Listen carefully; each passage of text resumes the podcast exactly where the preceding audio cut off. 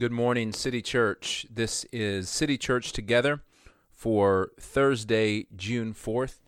First, let me start by saying I hate that we didn't get a podcast episode up for you yesterday. But uh, also wanted you to know that this week, as I said earlier in the week, has been um, just a tremendously and continues to be a tremendously taxing week mentally and emotionally with racial injustice in our country, the death of Markeisha Reed, one of our covenant members, and by the end of this week, I will likely have participated in a funeral and also a wedding that we have on Sunday in our congregation. So, for that reason, um, I just wanted to put out a short message to you um, that this will lastly, uh, I'm sorry, this will likely be the last podcast epi- episode um, from us this week, um, which would just eliminate Friday. Um, but um, when we started this podcast, uh, one of the things that I was committed to was not um, having it only about producing content.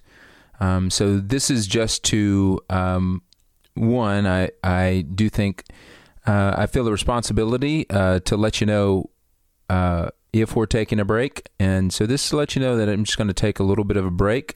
Uh, we will continue to uh, release uh, sermons to you, and I may be back next week. Um, um, City Church, I want to encourage you um, to press into this time, uh, especially of um, of grief and of social unrest regarding racism. Don't just let them blow over.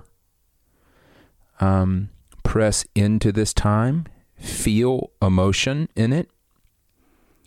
Um, and my hope and uh, the hope of the leadership of our church is that we will lead out of this an ongoing discipleship um, in the area of justice and um, uh, racism and its effects.